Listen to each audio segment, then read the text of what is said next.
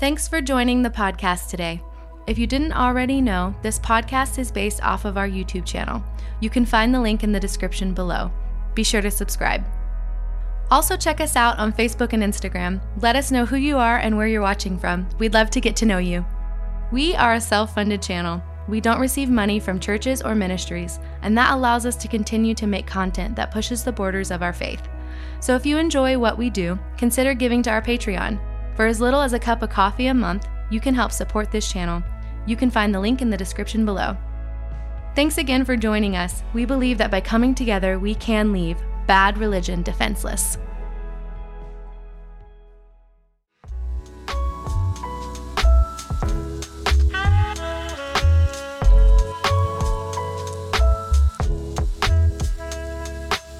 Hey, everybody, we are back. This is our end of May podcast, so you'll either be getting it by the end of May or maybe the beginning of next month. Who knows? Uh, but we usually try to release these things, you know, Monday mornings, 5 a.m., so you can start your work week out contemplating deep theological and social Christian issues. Um, yeah, it seems to be working. Uh, like I said last week, podcast is growing, everything's going good. So uh, this week, I think we can just dive right in. We had a couple of ideas for guests, uh, but those kind of fell through. But we're trying to be more consistent with posting, so we're just going to dive in. I don't feel like we're completely, um, you know, out of luck this week because obviously we got Christina, the wife, here. Uh, this week, I wanted to start talking about women in ministry. Um, I know this is kind of a hot button issue for some people. For some people, it's kind of taboo. And then I feel like it's one of those things in the Bible where you may have been reading your Bible at some point, especially if you've been in the Old Testament, and there's a few issues um, or spaces in the New Testament where you may have been reading and saw a couple lines about women and be like, hmm, that's interesting. How does that fit into the uh, modern landscape of you know church in America where we are today? Um, and then I'm sure you've seen, you know, certain pastors online, TikTok, YouTube, saying different things about different things. So, uh, what I wanted to do today was obviously not just be a man talking about women in ministry, but having my wife here, who has been in ministry for I don't know how many years now, A long time. pretty much your whole adult life, right? Yeah, yeah. So, um, ever paid ministry? Have you ever been paid to do ministry? Which doesn't really matter, but you know, I don't think so. okay. I don't think so. I spent a lot of my, I don't want to call it a career, but I spent a lot of my quote unquote ministry career um, as volunteer, high level volunteer Yeah. though. Um, I don't think that has a, um, a meaning on the value I brought to the ministry position, um, but it did have a meaning on how much they paid me or not paid me, I guess, at that point. so I've done both. I've done volunteer, high level volunteer ministry, and I've done, uh, you know, full time paid ministry as well. So, um, but you've been in ministry most of your life. So your ministry positions, quote unquote, mostly children, worship, anything else? Um, I mean, in my younger days, it was more like anything that needed to be done.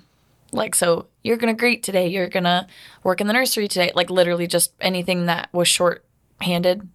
Right. So I've kind of been around. But the thing I did consistently for a while was children's ministry. I think, what, three years straight Right. at our old church? um in all your years in ministry, had you ever thought of or been explicitly told, um, I'm a woman, therefore my job in ministry is XYZ? Like, was that ever a thought that crossed your mind? Or as far as you knew, the gates were wide open for you to do anything you wanted inside of the church, that your gender didn't have any bearing on that? Um, I mean, I don't think my gender had any bearing. I, I think specific circumstances and things had more of a say in like what I did and or how things turned out. And I can explain what I mean by that. Um, but I also remember being taught that as a woman, like, and the pastor's wife role. Sure. Like that was taught to, I don't know if it was like taught to all young girls or like, I, I can't remember exactly the setting, but um, I was taught or like it somehow it got drilled into me that the wife, I mean, the, the role of a pastor's wife. Right. Now, was that like, from your perspective, whether it was explicitly said or not, was that kind of the highest achievable office a woman could reach. I mean, kinda, yeah, yeah. right. so just being alongside of your husband, if Mm-hmm. he was the head pastor of a church, was probably the highest you could reach. Yeah. Never could see yourself or was told, you know, one day you could pastor a church by Mm-hmm. yourself, regardless of whether you're married or not. Mm-mm. No. No. Yeah. Interesting. No.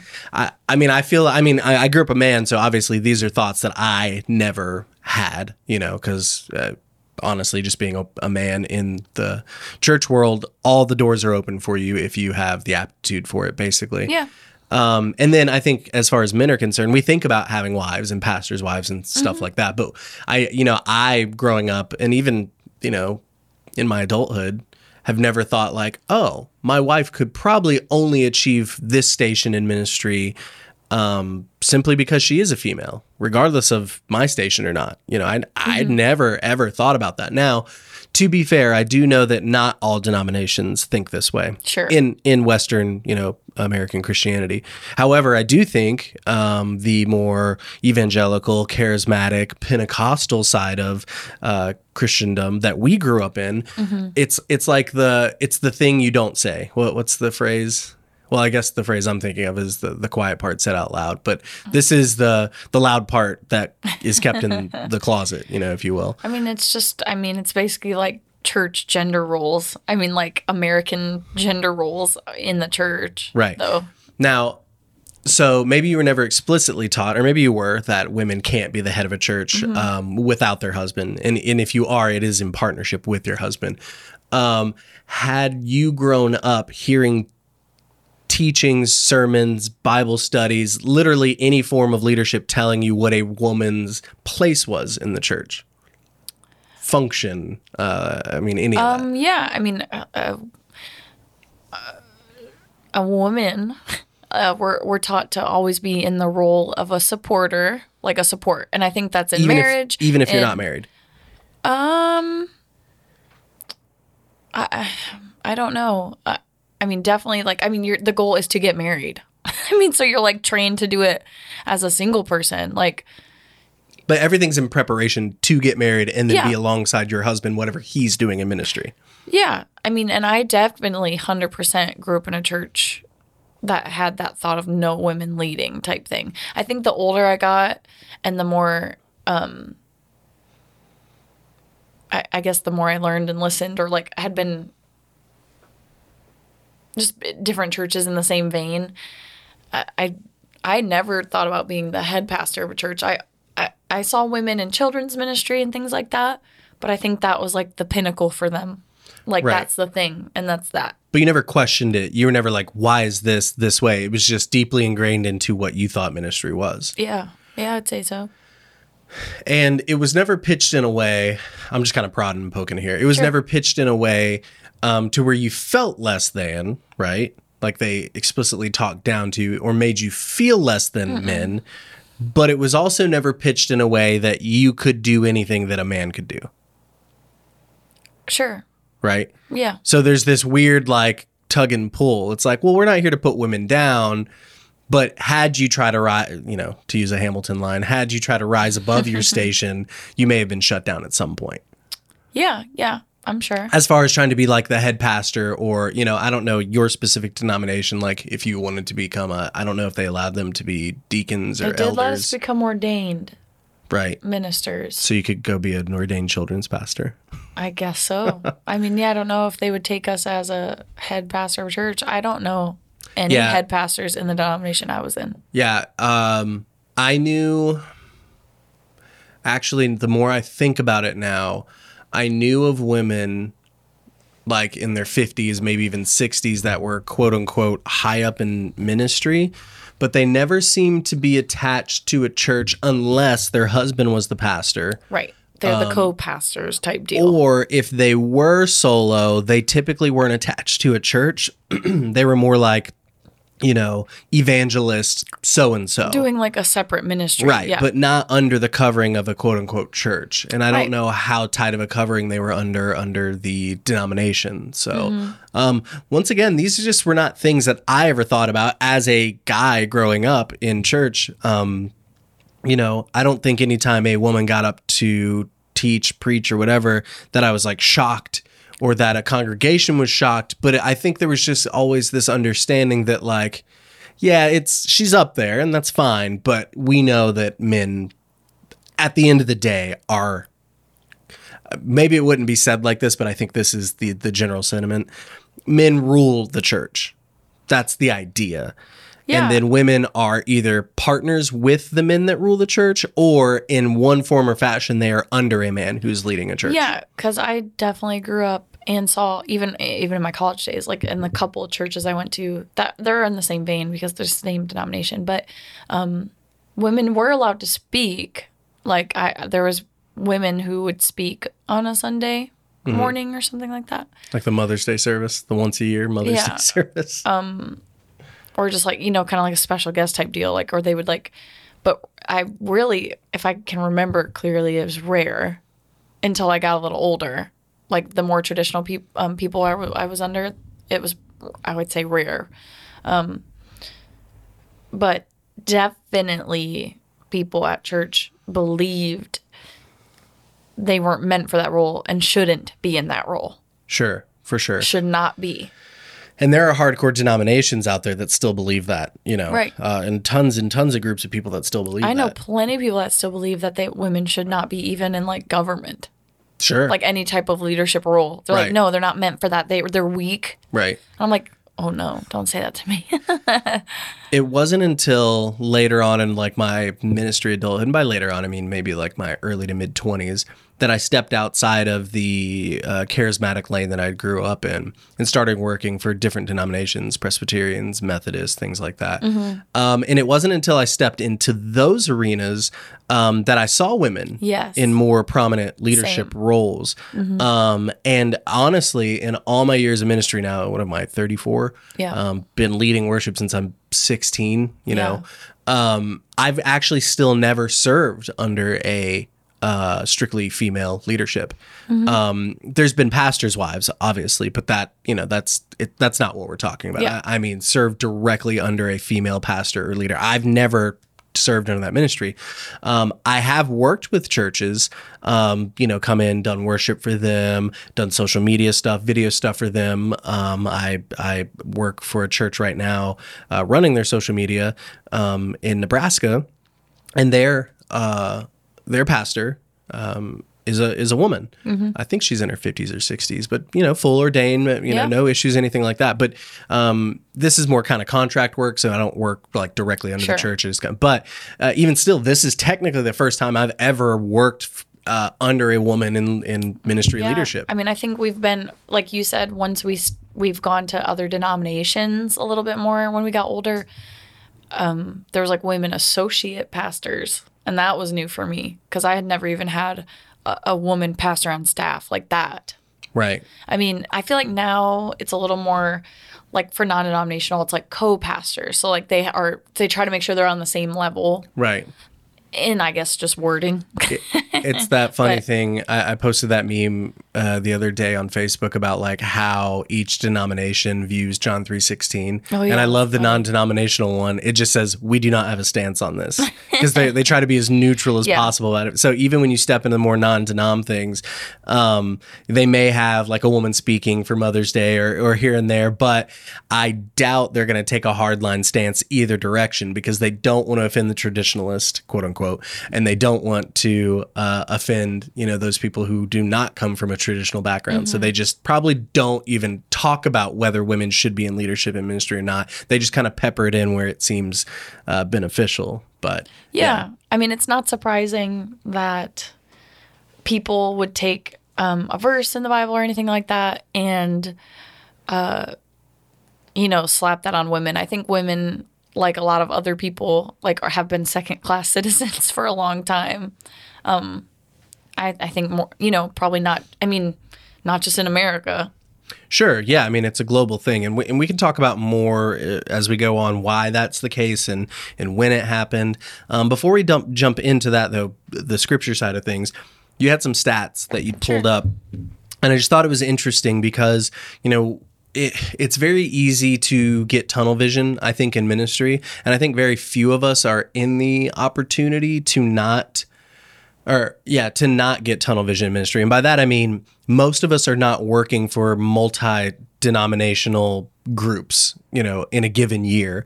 Typically whatever lane you're in, whether it's Presbyterian, whether it's Methodist, whether it's non-denom, whether it's, you know, Pentecostal, whatever lane you're in, you're pretty much in. And there's very Yeah. little crossover between do- denominations. I bring that up to say that it's I think it's rare today um, that you don't get tunnel vision as far as seeing how other denominations operate and function. Uh, but you pulled up some stats earlier talking about women in ministry, how society views it, and how the church views it. Just just throw some of those random stats at us. Sure. So this one I just wanted to read first. I didn't read this one to you yet, but um, it says that there's like 31,000 pastors in the U.S. I don't know if that sounds accurate or not. Is that in a particular denomination or just no. in general? Okay. And it says the average age is 51, okay. Uh, 80%, 87% male, 13% female, Wow. Um, 73% white, Okay. 10% black. Um, but then the other one that I already showed you says um, 79% of Americans are comfortable with a female pastor, but only 39% of evangelicals. Um, Which is the denomination we grew up in. Yeah. Okay. And it says 72.8% of evangelicals are fine with a woman preaching on Sunday morning. 3% of evangelical congregations and 30% of mainline congregations have a female senior pastor. Only 3% of evangelicals. Wow. And what was the percentage that approved of a female uh, in the evangelicals preaching? 72%. That's very interesting. I wonder They're what. okay with them talking, but maybe not Right, they didn't show. ask. Right, they didn't ask them about you know the the female being the lead pastor. Yep, and it says Um, only 13.5% of U.S. congregations had a female head pastor. And that's so I'm guessing that's all denominations, you know what I mean? So okay, th- and this is interesting. So thirteen percent, thirteen point five percent have a female pastor. Only three percent of evangelical churches have a female pastor. Mm-hmm. Um, but it seems like well that that's kind of a rough stat to, to go by as far as like having a woman preaching versus having a woman leading the entire church. Right. I feel like those are two different things. So I don't think they asked the right question there. Um, but that is very interesting that in the evangelical world, which you know, this may be a little bit of tunnel vision, but I do feel like I'm at, kind of out in the Christian landscape a little bit more. I do feel like the evangelicals are kind of the loudest in the bunch, especially when it comes to politics in America. Um, and it is interesting that only 3% of uh, women in the evangelical circles are um, pastors Yeah. compared to the 13 what'd you say 13.5% uh, in the rest of the denomination so so what we have to do when we look at these numbers and i know those are kind of big rough and tough numbers to look at because i mean if we really wanted to get nitty gritty we could take the what'd you say 31000 pastors we could divide that up into the evangelical space and the mainline space and we could we could run some numbers to actually see what this looks like but i don't know that that's necessary i think what is important to look at is especially coming from our evangelical upbringing. And I think most of our listeners, um, or at least a good portion of them, do come from that more um, evangelical, charismatic upbringing. So the big question I have right out of the gate is why uh, do evangelical churches only account for 3% of women in pastoral leadership, whereas the mainline churches in America are much closer to 13%. Now, that's still nowhere close to 50%, Sure. you know, if we're talking about men and women being equal. Um, but there, even in that gap, 3 to 13, that's still a pretty big disparity. Um, any guesses on why that would be? I mean, it's that deep, deep. I mean, I'm sure like teachings from I don't know how long ago, uh, an understanding of, uh, like I said, understanding of like, eh, man, it's a combination of things like the the hierarchy of marriage and uh, women's roles and gender roles and like even just in our country and and like you said, understanding of certain scriptures that I think it's a combination of it all. Yeah, and I think you're right. Isn't it funny though? And and we know this, but I don't know how much we think or talk about this. We all read the same Bible, give or take a translation, which Yeah. translations are important. And, you know, I've slid into, you know, the CSB and the NASB. Those are kind of the ones I read now for biblical accuracy when I'm just trying to read. Um, when I'm studying, I'm still using uh, my concordance for like the Greek or the Hebrew or whatever I need to get in and dive deep into some of those word studies. But, um, there are some some subtle differences in how the translations deliver certain parts of scripture. Um, definitely more in the New Testament, I feel, than the Old Testament. Yeah. Um, but isn't it funny that we have the same Bibles and it's Yeah. written in the same language, English? You know, some of them King James, like Old English, which yeah. Anyway, um, but we have the same Bibles and we're reading the same text by the same authors. Um, but yet we come to wildly different conclusions about a lot of different things. Um, and the one thing that I've noticed, and I'm pretty comfortable saying this now after just being nerdy with the scriptures for so many years now, which, and I'm by no means am I a scholar, but um, I strive to be. That that's one of the things I really I do enjoy doing uh, in my Christian walk is really just dissecting scripture consistently. Um, I don't believe the authors intended. Let's just say the New Testament. Paul, for example, Paul wrote most of the New Testament. I don't think Paul intended for his writings. Well, A, we can say clearly that Paul, I don't think, knew that his writings were going to be considered biblical canon. Um, but even still, I don't think when Paul was writing his letters to the Hebrews, to the Romans, to the Ephesians, all these different places, I don't think he was like, man, I hope in a couple hundred years, thousand years, however long Paul thought these letters might last, I really hope that people have a ton of different translations on what I'm trying to say right now. Like that, that was not his intent as the author of something. Like what he wrote, he wrote for a very specific reason um, to convey a very specific message. And it is so funny to me that 2,000 plus years later, um, we have wildly different interpretations about what Paul, even Paul in the New Testament, was trying Well, to say. Right. And to a specific group of people. Sure. Um, but but I find that insane that a lot of people's faith and biblical identity is based on some of these wildly misunderstood verses and and even chapters and books inside the Bible. Um, and we'll dig into scripture uh, here in a second, but it is funny to me that um, we're all reading the same text, but even inside of the same country, in the same town because you know there's tons Yeah. of different denominations just inside our town that's only roughly about 100,000 people you have all these different opinions and ideas on what particular scriptures and verses mean but it is Yeah. crazy to me that that is not how Paul wrote this. Paul did not write an open-ended letter, be like, mm, uh, "This is a little fuzzy, and uh, you guys work it out amongst yourselves later." Like that. Paul. I mean, if you've read any of Paul, that is not how that guy operates. He is Yeah. very direct in what he's trying to say. Uh, I just think we've lost a lot um, over the generations, and we also just don't know how to read our Bibles very well anymore. And it's funny that um, a lot of uh, like a lot of churches are like like don't let the culture like we're different like than the culture in the world but i'm like they're so like the like when some of their views and perspectives that are so old school like with gender roles and things like that i'm like since when have women not been good enough i don't think jesus would say things like that Well, there's this idea, and I've, I've never actually thought about it this way before. There's this idea inside of Christendom that traditional is best. The problem with that is, over the course of biblical history, just inside of biblical history, the idea of tradition has shifted many times and meant so many different things to so many different followers of God and or Jesus if you jump into the New Testament.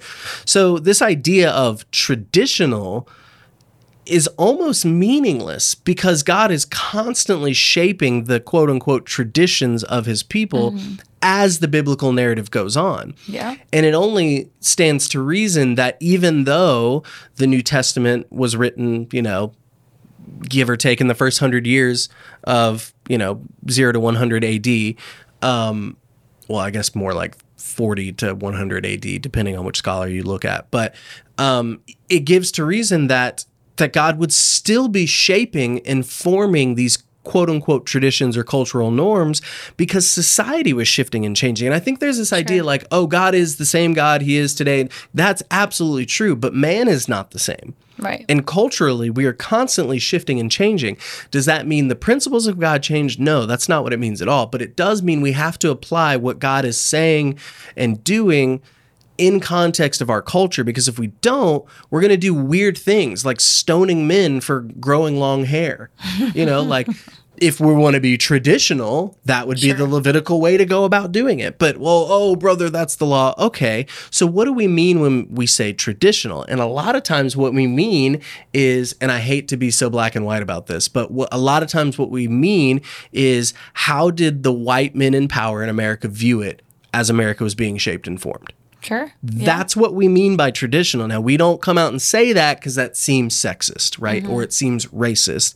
Um, but let's just call it what it is. Some of it is, right? Mm-hmm. We can't say, oh, our founding fathers meant this. Well, okay, that's fine. But our founding fathers also had slaves, and our founding fathers also committed genocide and did a lot of other crazy things. And I'm not here to throw shade on them. There's plenty of them that did really cool things, and we have a country here, and that that's not the point. The point is we have to understand a lot of these quote unquote traditional values that we hold on to were shaped not by the community as a whole, but by, by a very select group of people who said we are in charge. Right. Specifically in this country, white men.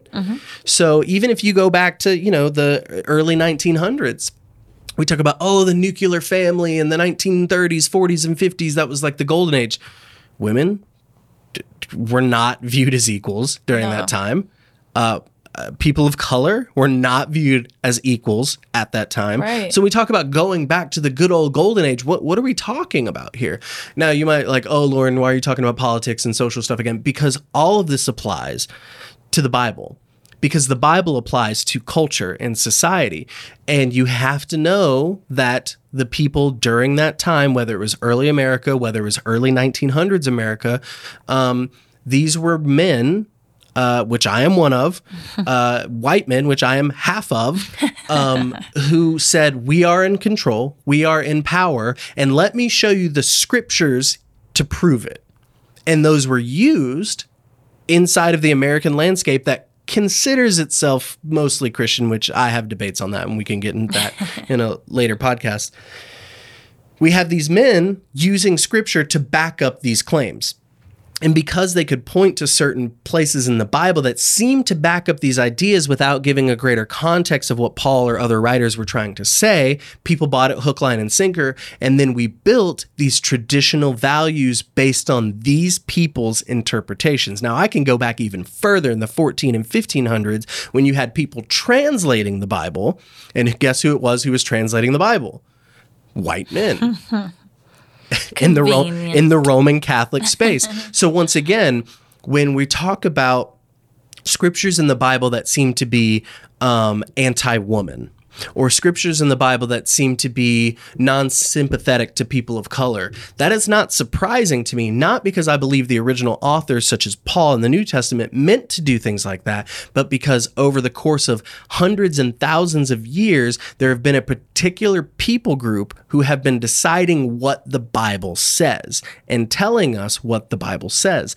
So, all these traditions and values that we think are core to the gospel today, we really have to pause for a minute and reevaluate and say, hold on, is this translation trying to push me in a certain direction? Is this pastor, this denomination, is this viewpoint trying to push me in a certain direction because of who translated it or who's delivering the message? Or is this what Paul and or other writers of the scripture were trying to tell us? Also, before we dive into the scripture, we have to understand, especially when you go back to the Old Testament, women were absolutely second class citizens.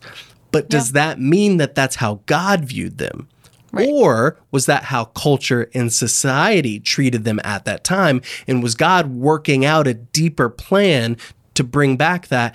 And and people are getting it all bent out of shape when I use this word equality. But I do believe there's equality between men and women, and I do believe it's biblical, and we'll get into that here in a second.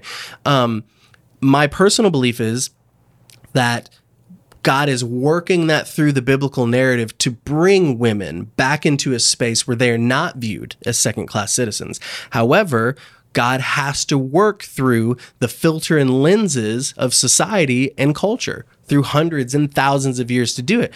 And and you can if if you know your Bible and you've gone through it and you were to tie a thread between all the women in scripture starting with Genesis ending in the book of Revelation, you will see a story unfolding that God is working out through womankind as well but you have to be in that mindset. You have to be in that vein. And a lot of times we're not reading the Bible with those particular things in mind. And I'm not saying you should read the Bible as a feminist manifesto. That's not what I'm saying. I'm saying if this is the thing you're trying to figure out in all your study, it's there you can find the thread that attaches all this, but you have to go out and seek it. So I know that's a lot, um, but I do think it's worth saying when we talk about our traditional values, because that's typically what you'll. I mean, we were at a marriage conference two, three weeks ago, and we literally heard someone from the boomer generation, a white man, tell us about these traditional values. I could get upset. I could get bent out of shape. I could raise my hand. I could rebut all that stuff. But at the end of the day, I understand that people are just kind of stuck there sometimes, especially if they're older, because they think these traditional values that they're holding on to are of God.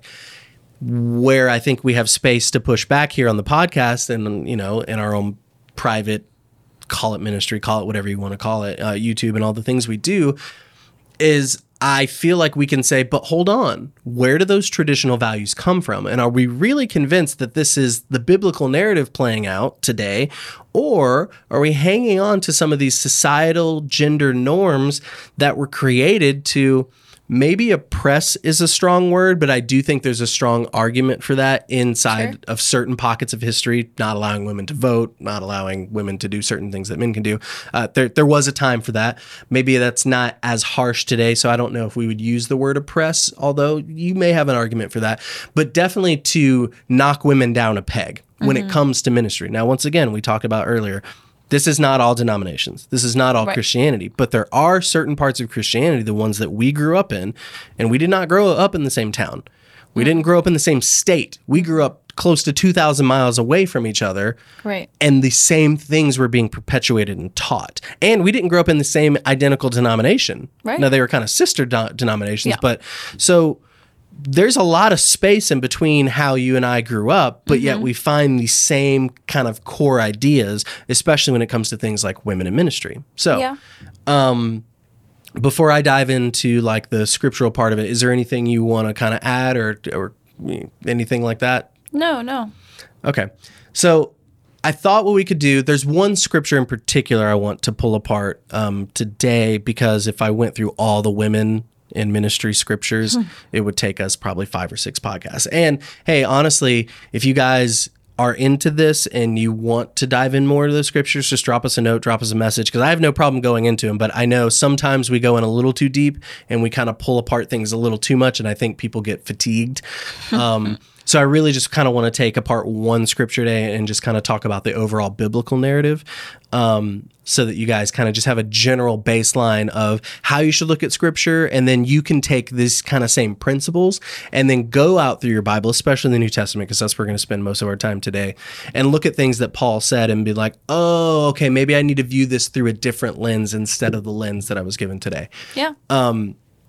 All right, so let's just start from the beginning here. Um, I'll start with a simple question: Was man and woman, if you believe in the Bible, Genesis creation story, was man and woman created equal? I think we have to start there. Are you asking? Yeah, I'm asking. Just Yes. just an open-ended question. Okay, so give me why. Why was man and woman created equal? Well, um, because I mean they both had the same. I don't. I don't. I don't know what word to use. Like I guess they were both created with the same purpose and to to be together and were uh, like allowed to do the same things in the garden. Like there wasn't rules about who could do what. I don't think. Right. Yeah, and I think that's a good place to start. So, couple couple notes I'll give. I'm pretty sure, as far as the creation of man, there are three accounts inside the book of Genesis. I think it's Genesis 2. I think there's another one in Genesis 3. And then I think in Genesis 5, it recaps it again. Uh, don't quote me on that, but I'm pretty sure those are where that, that happens. Um, and there's slight variations, they're not contradictory at all. because they're only a couple chapters apart, but they're more of like, uh, you know, in like a TV show where like you watch a scene and then like an episode later they show you the same scene, but they give you a little bit more information Yeah, you know, yeah. or show it from a different angle. That's kind of how Genesis looks at the creation story. But it gives us a more rounded image when you kind of take all three into account. Sure. Um, so we all know the basic verse like Adam was created from the dust, God breathed life into his nostrils, said, It's not good for him to be alone. Uh, let me create for him a helper. Now let's stop there. Now I didn't pull this up. Um, I did not pull this word up because once again I, I'm trying not to get super nerdy with it. But please feel free to go in your Bible because I know exactly where it is. I just can't remember the word right now, and I don't want to spend ten minutes looking it up. Um, and you don't have to either Okay. go in your Bible and look up the word helper. In Genesis, when he uses that word helper, um, a lot of times how I've seen it pitched today, and you tell me if this is accurate, when we explain that Eve was created to be Adam's helper, what's the first thing that comes to mind? Like supporter. Like, I mean, I always think of it as marriage, but, um, like I think they teach that it's different, but not less than, and they say that. But I don't think that's what they like. I don't think that's what they actually Yeah. like treat you, or if that makes sense. Even in know. this marriage conference, I watched this guy kind of tie himself in knots doing this. Oh yes. Uh, and I, he's not the first person I've seen kind of tie themselves in knots trying to explain this. Not how we're explaining I- it, just in yes. general. I get the sentiment of things being um like different but of the same value. I, like I that's a thing I totally understand, but I don't think that it applies here to like women and their role. Right. So I, I pulled it up just just for fun. Uh, don't kill me on pronunciation, guys, because I'm just not good. It is spelled E Z E R. I'm just going to take a shot at that. Oh, uh, pronunciation. It says here. It, it looks like Azer. Azer is the word for helper. Now, what's funny is um, this is used. Uh, I'm just trying to go through this real quick. It looks like it's used 21 or 22 times uh, in the Old Testament. Almost every single time it's used, it's referring to God. Um, I'll give you a good uh, example here. Let me just jump through. Um, Psalms 22 May he send you help from the sanctuary and support you from Zion. Now he's talking about the help that God provides here, using the same word. Okay. Um, let me see, find another one here. Okay, here's a good one. Psalms uh, 115 9. Israel trusts in the Lord. He is their help and their shield.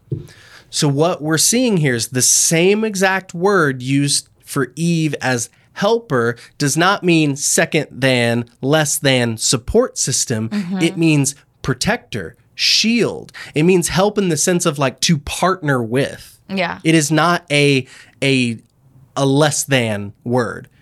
It, it's not meant to denote Eve was his secretary yeah. or Eve was the the Robin to his Batman. Mm-hmm. That is not the word here. The word here is literally partner. And we know that because every other time, almost every other time it's used in the Old Testament, the same exact word, it's typically denoting God helping man in a particular manner. So it wouldn't make any sense for that word azur to mean second than or support system in the way that we think and Sure. or teach it. Yeah. It is specifically talking about partnering with to help. Now, this is a little side note that I learned today, and I don't know how much it matters, but it is kind of cool. We all talk about how Adam, or I mean, Eve was pulled from Adam's rib, right? You know, the, the translation is not rib. Um, now this this is splitting hairs, and it doesn't really matter, but I did find it interesting today. Um, it- there's nowhere in in the Hebrew language where that word actually means rib. It actually is closer to meaning part of. Okay. So what it really means is that uh, God took a part of Adam. Could have been any part. Could have been physical. Could have been spiritual. Could have been a piece of brain Why do matter. people say ribs? Who well, like I said, once again, a lot of these translations. In I hate to say this, guys, but if you haven't figured this out about your Bible, this is worth noting. Sometimes these scholars who are translating scriptures are just giving it their best shot. They don't Sure, have a word for word. So I think I don't think rib is wrong because it could have been a rib, but it's not explicitly right either. Really, it means that God took a part of Adam. Now, what I find is interesting because you've I've heard pastors say this. Well, you know, the rib brother, it supports the the, the skeletal system and it holds it up and it's there to. I mean, I've heard pastors just go on and on. Yeah. Problem is, that's not really what Scripture says. Right. I mean, it could be true, but it it's not explicitly telling us it was a rib bone to show us that it, he, that the woman is there to support her husband in a support role. I've heard it taught like that, but it's not necessarily what it's there for. right. So we have the word helper, which we mm. know just looking up that word azer is not meant to denote second or less than. It is Right. to partner with. So when God gives the commands, and I don't have it here in front of me, but I, I think it's here in Genesis 2 or 3. When God gives the commands about how Adam and Eve should conduct themselves pre fall, right? Be fruitful and multiply. Um, go name the animals. Go do this. Go all these things. None of these were gender rolled. Nowhere in scripture in the creation story will you find pre fall God saying, This is what a woman does and this is what a man does. They were to do it together in partnership. Especially Yeah. if we go back to that word azur. It was a partnership where these two people, and I think I, I think we've kind of misunderstood because of those couple of little uh, issues in translation. When God said it's not good for man to be alone, God was not saying Adam needed a secretary. He was saying he needs a partner. He needs Yeah. a co equal in which he can go out and do these things together with and uh, have an intimate relationship with. Because we know just from reading the basic uh, opening text of the creation story and into the fall, God was not always around. Yeah. There are parts in the Bible when God is just not there. I don't know what he's doing. He might be getting Starbucks. I don't know what he's doing, but he's not always there with Adam and Eve. Yeah. So it makes sense that he would create a helper, quote unquote, partner for Adam because God was not always going to be there with Adam. God had created this space for him. He touched base with him on whatever basis that looked like. But he knew that, hey, I can't just leave this guy alone on a huge planet by himself. I need to create him a partner that he can be intimate with, that he can talk with, do all the things that men and women do together with. Um, and then I'll touch base with them as I need to, or as they need me, or, or Yeah. what have you. So it was not this idea that I need to create Adam a second. I need Yeah. to create Adam a less than or a secretary. This was I need to create Adam a co-equal so that he can be the best that he can be because I'm not always going to be around. I'm not going to be his quote unquote 24/7 buddy. We know this because God is clearly absent in chunks of the opening story pre-fall. Yeah. So so Adam has Eve, just like Eve has Adam.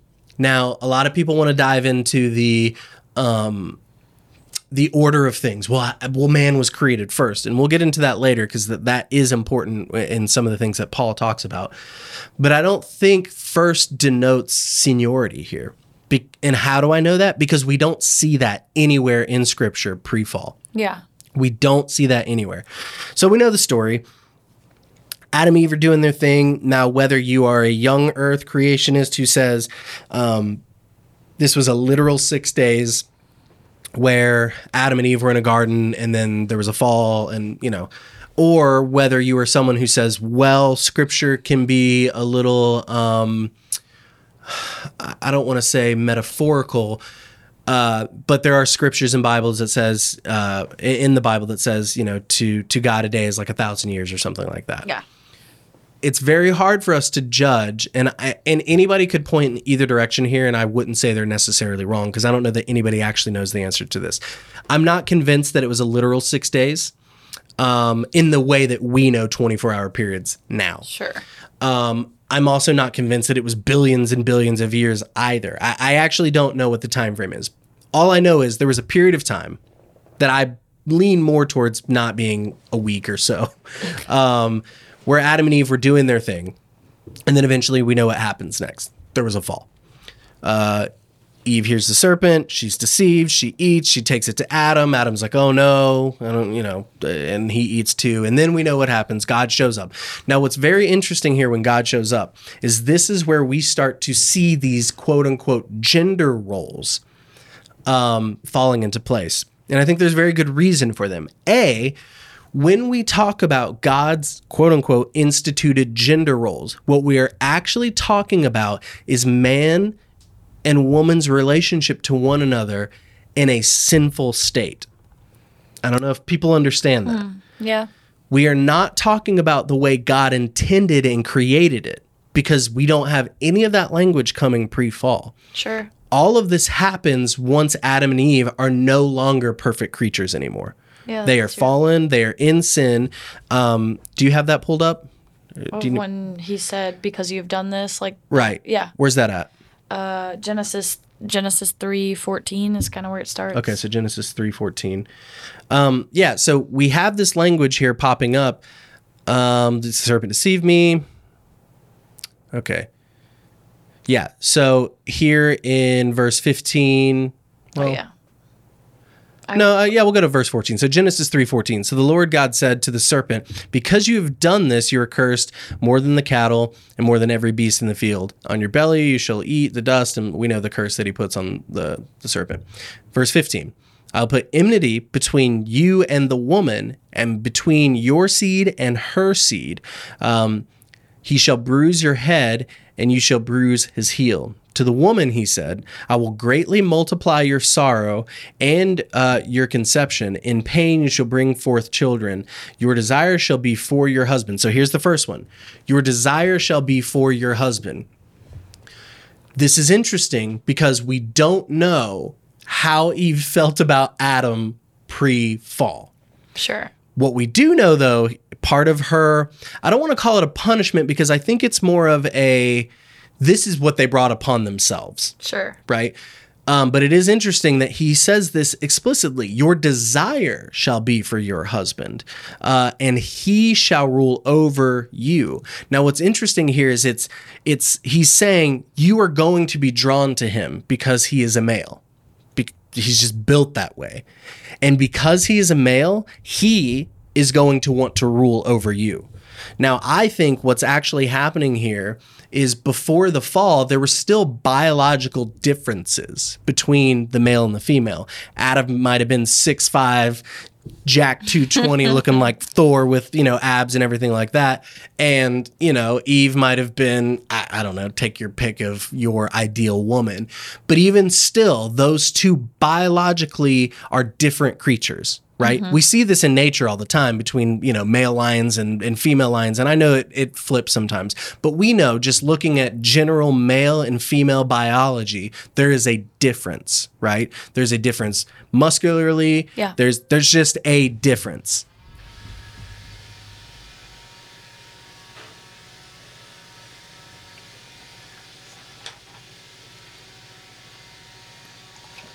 You have to wait till seven to pause it. It's seven. Pause it. The pause button can pop up yet. You got to close it out and reopen it.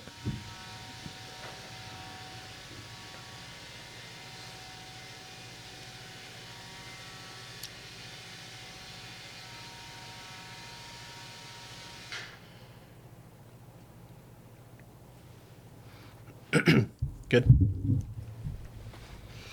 So, that being said, we know there's a difference biologically between men and women. So, what I think happens here is now that now that there is a biological difference, right? And they're not going to be in the garden anymore, right? Like there are no more freebies. Remember, before this, before sin, there was no death because that is the law of sin and death. Uh, anything that sins has to die. Anything that doesn't sin can't die, which means since sin was not in the world yet, things were not dying. I don't think Sure. people realize this.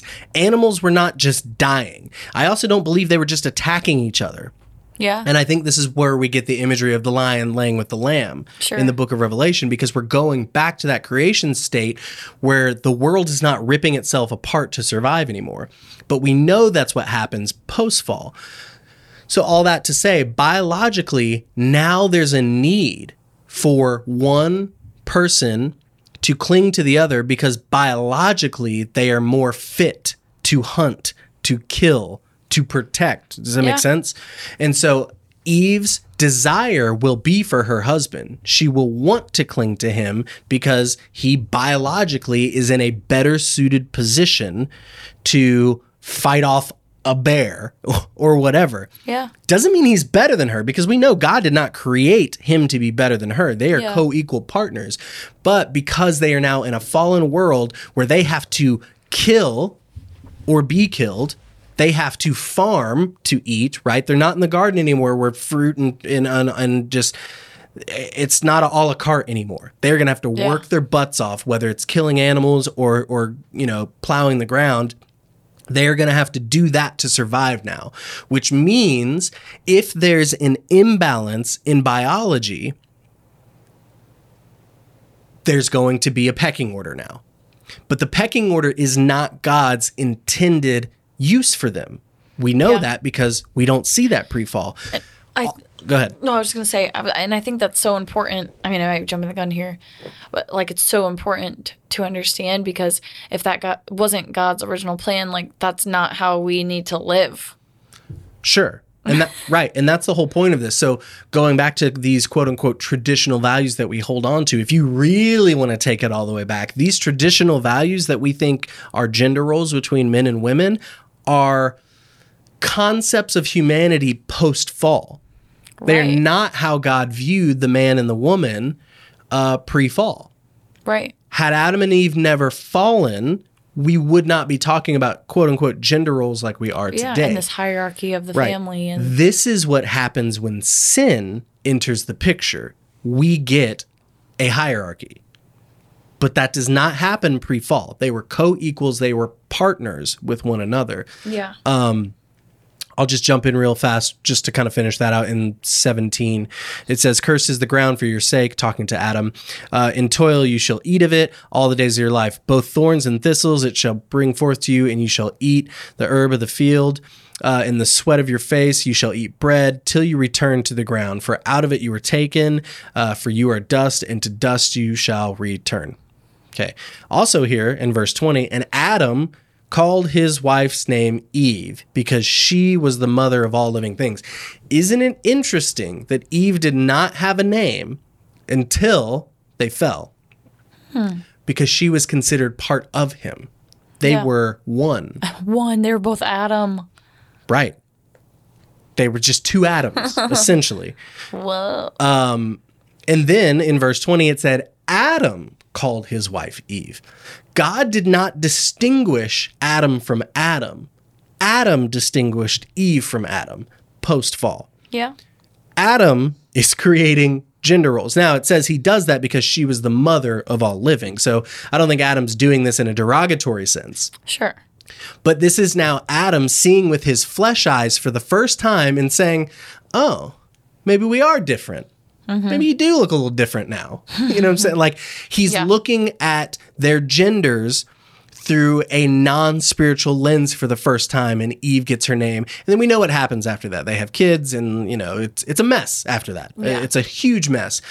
Very quickly, what we find happening, even in the book of Genesis, is once the population rises to a certain level, we see men taking multiple wives Yeah. they have concubines and they have harems and they have they kind of live in this polygamous society. Why do they do that? A couple of reasons. A uh during that time men were the hunters right? Men were the ones that were going to protect. And and it was probably a very cruel world at that time. You have all these animals that were just created and now sin hits the world and they're all hungry. So man is no longer especially at that time at the top of the food chain Yeah. right? He's not protected by the this garden. He's not protected by the idea of uh, all nature is in harmony with each other like it was pre-fall. Now it's a free-for-all. And if there's a bear and it's hungry and adam's standing there it's a fight. I mean that's what it is. So biologically when you look at females um, they're just biologically, and I, I hope this doesn't sound sexist, just not as equipped during that period in history to solve that problem as a six foot five man was. Now, I'm guessing. I don't know that Adam was six foot five, but you get Yeah, the point I'm trying to make. Yeah. Women were the nurturers at the at post fall. Women were the nurturers. They might have been the gatherers. They were the one raising the children, and the men were going to be the hunters, and the men were going to be the protectors Yeah.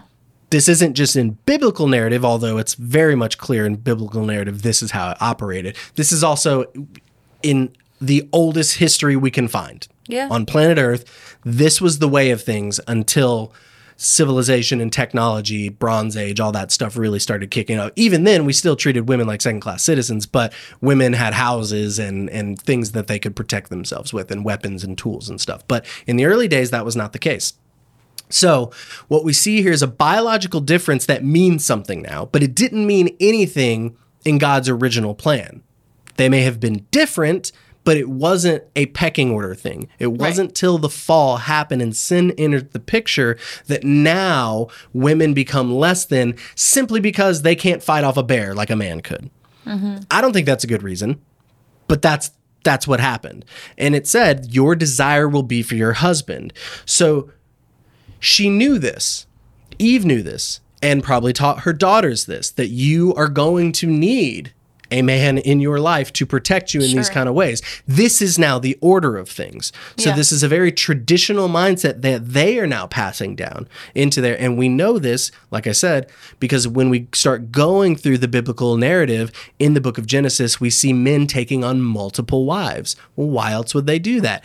A because the women were there to serve the men Yeah. uh, sexually, um, cooking, cleaning, gathering, all of those things.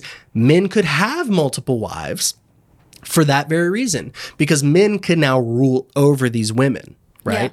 Uh, for the reasons I just explained. So, but we have to understand all of that, that idea that this is how God ordained it is not true. Sure. I think a better way to say it is this is how sin ordained it. Yeah. Not to say that there are not differences between men and women, but it is to say that we can't just look at our Bible and be like, "Oh, well this is this is how it was." Well, this isn't how it was. This is not how life operates if sin is not in the picture. So, I know I took a minute to get there, but I think that's important to note that even if we're going all the way back into biblical history into the book of Genesis, this idea where men rule over women is post fall. It is only a concept once sin comes in the picture. So now the question is just based off that information alone, what do we do with that? What does that mean for the dynamic between men and women now? Because there's a couple things we have to realize. A, sin is still very much prevalent in the world, right? We are not living in the Garden of Eden utopia yet. That's the end game. That's where we're going to get to, hopefully one day, but we're not there now. So, knowing that, how do men and women who follow Jesus, how should we view each other knowing this information of what pre-fall what the pre-fall dynamic was between men and women was and then what the post-fall dynamic of men and women how, what do we do with that information now I mean, I think just trying to get back to that type deal. Like, I mean, I think if we believe that, I mean, I mean, I guess this depends what you believe, but like, if you believe when Jesus died, like, I mean, the kingdom's here, and like, then you should act like it. um, live as equals. I mean, as a team. I mean, I think it's as simple as that. okay so let's say that's the idea right that's the concept that's the overall idea how then in a society well and i this is what's crazy is i think society is grasping onto this idea quicker than the church is Sure. that's problematic in and of itself. I mean, Yeah. and let's be honest, the church is typically never at the front of innovation, social change. I mean, they're late to the game on almost everything. um, it just especially in American history, I mean, they're late to the game on wanting to get rid of slavery. They're Sure. late to the game on women's rights. They're late to the game Segregation. on yes, segregation. I mean, on even just lately, they're late to the game on social justice. I mean, there's so many things that the church is late to the game on, and it's so funny that we still in society value and I don't want to sound totally jaded. I'm just using history here as a backing point. It's so funny that we look to the church still in modern times to be our our guiding light through all these crazy things that are happening socially even though we can clearly see the church's track record over the past 100 years and be like uh, 200 years. I'm like, ah, you guys don't have the best track record here. uh, honestly, imagine if you had a mayor or a senator or a governor, whatever, and we know this. You can go online and look at the voting records of, you know, the politicians we elect on a state and federal level. Imagine if you went back the past five terms of your governor, if he had been in office, and you saw that every single time he voted on something, he was clearly wrong about it. Yeah. Every single time. Yeah. You would at some point, A, not keep electing that guy, but then B, at some point, you'd be like, maybe he doesn't know what he's talking about. Maybe this isn't the right person for leadership. It's Yikes. funny though because we have not held the church to the same standard here in America. Yeah. They've they have a horrible voting record at large. Not every single church is that way, but the majority of the Western American church, if you look at the big issues, slavery, uh, women's rights, um, uh, segregation. I mean, just all, just go down the line of big things in American history. The church is typically, and I almost want to say exclusively, on the wrong side of history at large. Yeah. It's very interesting. And yet we still look to the church for answers when it comes to social justice and, and all these issues today. And I'm sitting here thinking, historically, they haven't been the best point of reference. You know, not to say we should throw the church out. I'm just saying, like, let's put some things in context here, guys, right? Um, all that being said, how so it does seem like the church once again is late to the game because we still only have what would you say 3% of evangelical churches who have women pastors Yes. okay i mean that's a number right there so what you have right now in culture and we're way, i can't remember when the women had the right to vote was it in the 40s i think it was like 30s, but I'm 30s not or 40s sure, 20, yeah. even still we're close to coming up to close to 100 years of that right Sheesh, yeah. Right. We will see that in our lifetime, in you and I's uh, lifetime. It will be a hundred years where women had the right to vote. Um, we could talk about the gender pay gap and all that that kind of stuff in society. But what we do see happening right now inside of um, American culture, and I think it's fair to say Western culture, because I think you're seeing this on, on a global level as well, that women are demanding equality. That Yeah. they they they do not view themselves as less than or secondary to mm-hmm. men. That's on a pay level. Yep. That's occupationally. I mean, it's it's across the board. And I think we've seen that really rise up, especially in the last 20 years or so, where this idea of equality is just getting bigger and bigger and bigger. And then you have things like uh, trans rights and gay rights and all these other things that kind of get tied into that to where basically what we're saying is white men shouldn't run the show anymore. I- And let's Yeah. be honest, that's what it is. We're saying equality should be spread across the board, whether you're black, brown, white, gay, trans, woman, male, female, none of that matters. What the general cultural idea is now is we should be all on an evil, e- even playing field. Yeah. Right. What's funny is you're starting to see companies, big ones, Google, Microsoft, Apple, Amazon, you're starting to see companies take massive leaps and bounds to try to find this equality, right? And yet, when we look at the evangelical church inside America, 3% of pastors are women. Yeah. You can't tell me the church is not late to the game here. now, the bigger question, because we could just poke fun at the church all day, the bigger question is why? Why is the church late to the game here? And I believe it's rooted in some really bad misunderstandings about the Bible and some belief systems. It's also rooted in, and I hate to say this because I know I bring it up all the time, it's also rooted in there are a select group of people who like to stay in power. That's just human nature. That's how it is. And at this point in time in history, uh, in this particular country, and, and this is not a race racist statement. This is just what it is. At this particular point in history, it is still predominantly white men. All those stats you gave in the beginning, all of that points to white males, especially older white males in their 50s or 60s. Yeah. Would you say the average age was 50, 55? Yeah, 51. Okay. So you typically have the 55 white male running the church. That's not me saying that. That's not speculation. That's the statistics you read off of what? Pew Research, I think it was. which I are pretty remember. good. Most most Christians in most churches will use their statistics. Um, that's not a race thing. I'm just saying that is. So if there's anybody who's holding on to the power, if we can accuse anyone of doing that, it would be older white men. When we look at only 3% of evangelical churches having women as pastors, we have to know that they are in opposition to the 55 year old white man who is running the show. Now, whether every 55 year old white man who is a pastor in a church uh, is directly opposed to a female being a pastor, that's another story, right? Now we're getting on the micro level instead of the macro. But we do know there's just this huge discrepancy between these numbers. So the question is, why? What is going on that is causing this? Um, before I dive into uh, to a particular scripture, do you want to take any shots, any guesses, any any anything you want to say about that before we move on? About what specifically? uh, just about culturally uh, in what's happening in our churches that would allow us to only have 3% of uh, women being pastors of the evangelical world. Let me say this. I'm going to ask some rhetorical questions here. Is it because there's less women in the church? Oh no, there's no way. Okay, right. So we know that's not the issue. So we knock that off the table. Is it because women are less qualified to do the job of a pastor?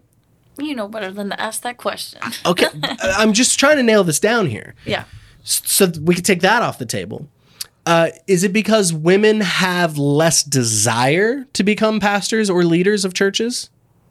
No. I mean, maybe. Not not three percent though. No. You're telling me only three percent yeah, of based on what women in the evangel right? So we could take that off the table. So it's not an issue of desire. It's not an issue uh, an issue of quantity. It's not an issue of quality. So what's the issue? well, two things. Perhaps the, the, the culture infiltrating them, which they are so against. Like, they just totally latched on to the way culture was and not understanding, yeah, that that, that, that wasn't the intended hierarchy of family and of, of the church was men, women. Like, that was all sin. That was all after. And I don't think anybody knows that. like I don't think anybody I've never heard anybody say that ever. Here's my issue with that. I want to believe that. I want to believe that the 55 year old white men statistically who are running the evangelical church today, I want to believe that they don't know that. Two issues with that. A, they're so ignorant with their Bible, they don't understand what we just talked about. Okay? That's scary. That scares me. Because I read some most of them have a bachelor's. Fifty percent of them hold a bachelor's and Sure. To me, that's scary. masters. To think that the evangelical white 55 year old men that are running the church today are so ignorant of their Bible, they can't run through what we just ran through in 45 minutes. Right? You and I are not scholars, Yeah. Um, and we ran through it, I think, fairly well in about 45 minutes. Provided a good case, I Sure. think. Um, so that's scary if the truth is that they're so ignorant they just can't comprehend this. You know, That's don't want to. Okay, so that's that's option A. Option B, which I don't think is any better, they know this, but they actively repress and don't teach this to remain in power. Yeah. To me, is there another option? I can't think of another option outside of those two things. There's either ignorance or a willingness to teach the wrong thing, I mean, or somewhere in between. or they're just so blinded by what they've been taught their whole Right, lives that all they're they- holding on that's tradition. right. Like, people but that still falls under the category of ignorance Well- because they can open their Bibles just like you and I, Sure. I did. Sure. This is not this is not the Da Vinci Code, right? We didn't have to go search around catacombs to find this hidden code, and it's right there. What do we use? One word study. You know what I'm saying? Like this was not heavy, deep excavation of the scripture, and we could have gone much deeper. But even what we just did in 45 minutes, I feel was enough to prove a case of what we're trying to say that women pre-fall were equal to men whether they were taught that or whether they gloss over it, it still falls under the category of ignorant. Yeah. So we either have ignorance leading the way or we have open suppression of scripture leading the way. And I don't think either are acceptable when it comes to leading churches. And we're not just talking about a church, we're talking about the evangelical church Right. in America, which I pointed this out earlier. The evangelical church in America typically is the loudest voice Yeah. especially when it comes to conservative politics in America. So, what you have happening right now, and I I don't want to dive too much in this because we talked about it last podcast, but when we talk about Roe versus Wade, and you mm-hmm. have the evangelical voice pushing these concepts and idea into the cultural sphere of America, And yet we can look at who's running the show statistically via Pew Research, the 55 year old white male who is either ignorant to these scriptures that we're talking about today or openly suppressing them. Saying to the rest of the world, women, you do not have rights. You see where I'm you see how these things intertwine and connect here Yeah. This is a problem. And this is, pardon my kind of language, this is why the world is calling BS on the church. Right. Not the whole church. There are churches and denominations that do not share this viewpoint. But if we're talking about the charismatic, evangelical side of Christianity, here's where the world is calling BS. Yeah. And I think they have grounds to do so. Sure. So, before we dive into scripture, anything else you kind of like culturally or socially you just want to throw in there before we dive into some scriptures and try to pull something apart? No. Thank you guys for joining us today in this podcast. This is part one uh, of the Women in Ministry uh, two part series. So, uh, what we just went over was more of like the social commentary and just general understanding of women in ministry and church. But part two, coming next Monday, is a really deep dive into uh, First Timothy 2, and we're going to really dig into scripture and I think it's honestly 10 times better than part one. Part one was good, and if you liked that, part two is going to be way better. We're getting back to really digging deep into scriptures, so don't miss next week. It's going to be awesome. See you guys then.